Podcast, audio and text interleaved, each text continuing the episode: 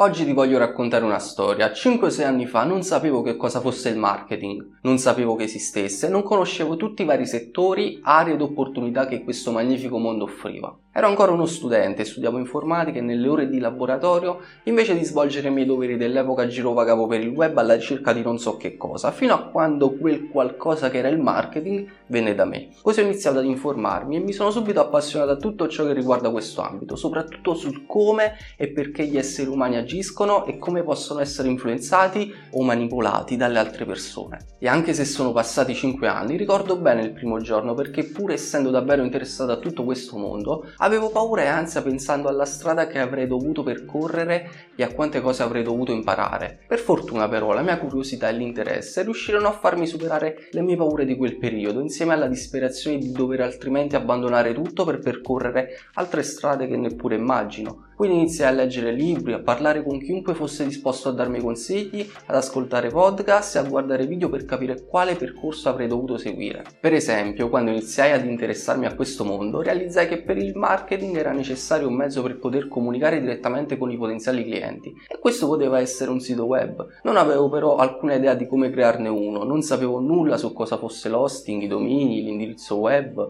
eh, l'indirizzo IP, WordPress o il coding. Iniziai quindi a studiare tutto ciò ciò che ritenevo fosse essenziale. HTML e WordPress. Imparai le basi del web development e del web design e mi misi a sviluppare il mio sito web. Poi realizzai che avere un sito web non avrebbe risolto tutti i miei problemi, dato che i clienti avrebbero dovuto trovarlo. Così iniziai a studiare cosa fosse la SEO per far sì che i miei siti ottenessero più visite ed interazioni. In seguito i social media iniziarono a diffondersi e io mi misi a studiare come funzionasse il social media marketing e l'advertising. E dopo aver scoperto l'advertising, il mio percorso non terminò, anzi iniziai ad informarmi su cosa fosse il copywriting ed il content marketing. Quindi più cose scoprivo sul mondo del marketing, più mi rendevo conto di avere ancora tantissimo da imparare e di conseguenza mi appassionai ancora di più. Il bello è che giorno dopo giorno ottieni conoscenze ed esperienza nuova e a un certo punto ti guardi indietro e realizzi tutte le cose che hai imparato, le conoscenze ottenute, le esperienze fatte e tutto ciò che hai costruito. Tutto ciò dipende però dal fare il primo passo e dal decidere di voler impegnarsi seriamente in questo campo, il che non significa solo lavorare di più, ma anche farlo in modo più intelligente, più strategico e assicurandosi di star facendo le cose giuste nell'ordine giusto per raggiungere i propri obiettivi. E c'è un'espressione che dice come mangi un elefante? Beh, un pezzettino alla volta. Ora non ti sto suggerendo di mangiare un elefante, facciamo quindi un altro esempio. C'è infatti una montagna in Svizzera chiamata Niesen che è famosa per la lunghezza della sua scalinata, 11.674 scalini. E il fatto è che se tu ti trovi alla base della scala, guardi in alto e vedi quanto è lunga, ti sentirai demoralizzato. E l'unica soluzione possibile è iniziare a salire, scalino dopo scalino, senza sapere come ti sentirai e cosa succederà dopo. E questo è un ottimo esempio, però c'è ancora una differenza. Noi sappiamo dove si trova la cima della montagna, mentre nel mondo del marketing e del business non c'è alcun limite. Puoi sempre continuare a salire e continuare ad imparare. E ciò è fantastico perché significa che non ti annoierai praticamente mai ma capisco anche che quando sei ancora all'inizio tutto ciò può essere demoralizzante, quindi voglio darti alcuni consigli che mi sarebbero stati molto utili quando ho iniziato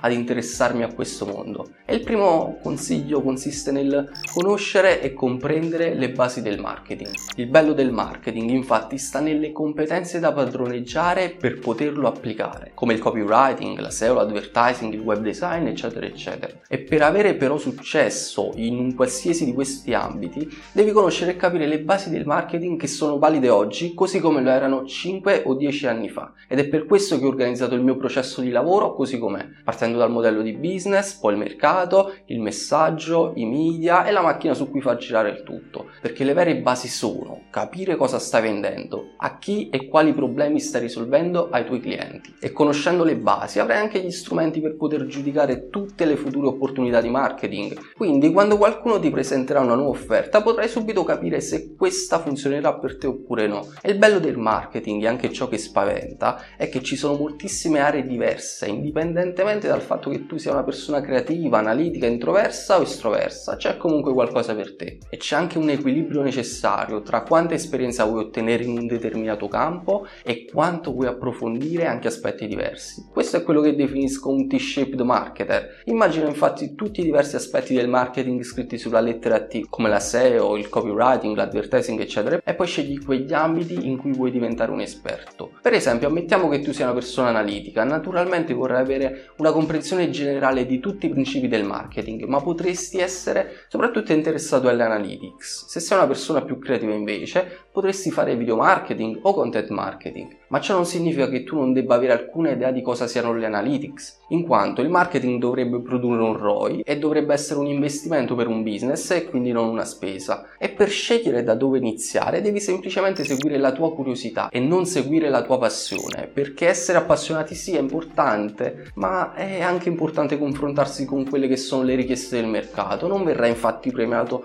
solo per il fatto che sia appassionato a qualcosa, ma in base al valore che sarai in grado di portare nel mercato. Quindi conviene trovare attività che ti piacciono, in cui tu sei bravo e che il mercato richiede. E se ancora nulla cattura completamente la tua attenzione o la tua curiosità, o non sai come costruire le skills necessarie per quella determinata cosa, fai ricerche su internet e informati quanto più possibile. Cerca quindi di ottenere informazioni da fonti di alta qualità. E vedi, c'è tantissimo contenuto gratuito su internet e quindi dovrai essere anche molto selettivo nello scegliere quali persone seguire e quali consigli ascoltare, ma non farti problemi a seguire più blog o a iscriverti a più newsletter, a guardare vari video YouTube o ad ascoltare vari podcast, ma assicurati comunque che ci sia corrispondenza tra le strategie, i valori di cui parlano e quelli che sono i tuoi obiettivi. Nel marketing infatti non esiste una soluzione perfetta per tutti, ci sono migliaia di opportunità diverse e adatte a business e individui diversi. E un altro consiglio che voglio darti è quello di fare attenzione alla curva di adozione che non è altro che una curva a campana che mostra come solo una parte della popolazione inizialmente decida di adottare una nuova tecnologia e venga poi seguita da tutto il resto. E per la maggior parte delle tecnologie questo è quello che capita davvero, pensa ai CD, ai DVD, ai siti di streaming e così via. Ma c'è anche un'altra curva di cui nessuno parla, ovvero la curva di abbandono.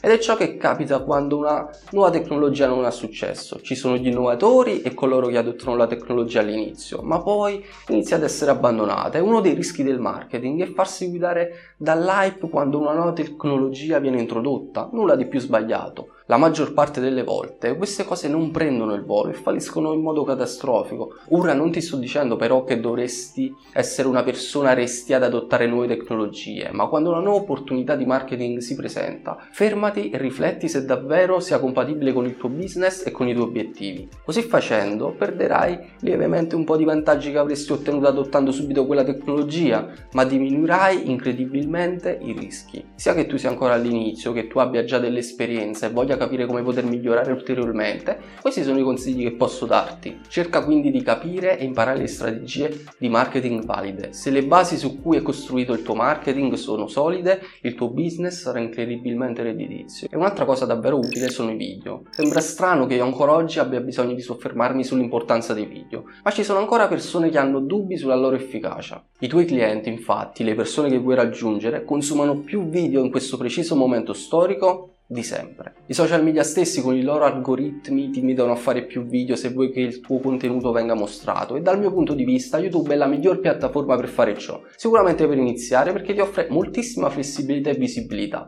Non dimenticarti poi dell'email marketing. Infatti quando sto lavorando per un nuovo cliente, chiunque esso sia, riesco sempre a far sì che abbia un ritorno economico facendo una di queste due cose. Creo una campagna di email marketing o ne ottimizzo una già esistente. E ripensando agli ultimi 5 anni, credo di aver fatto sempre ciò con tutti i miei clienti. L'email marketing infatti funziona ancora e forse anche meglio che in passato. Se ci pensi, le persone controllano le mail più volte al giorno e si iscrivono continuamente a nuove newsletter. E alcune statistiche affermano anche che l'email marketing produce un ROI che va dal 3800 al 4400%, ma anche se fosse solo il 100% sarebbe comunque un risultato straordinario. E per questo video è tutto, noi ci vediamo in un prossimo episodio, iscriviti al canale se non l'hai già fatto, lasciami il mi piace per aiutarmi con l'algoritmo e se hai qualche domanda come sempre ti aspetto nei commenti. Ciao!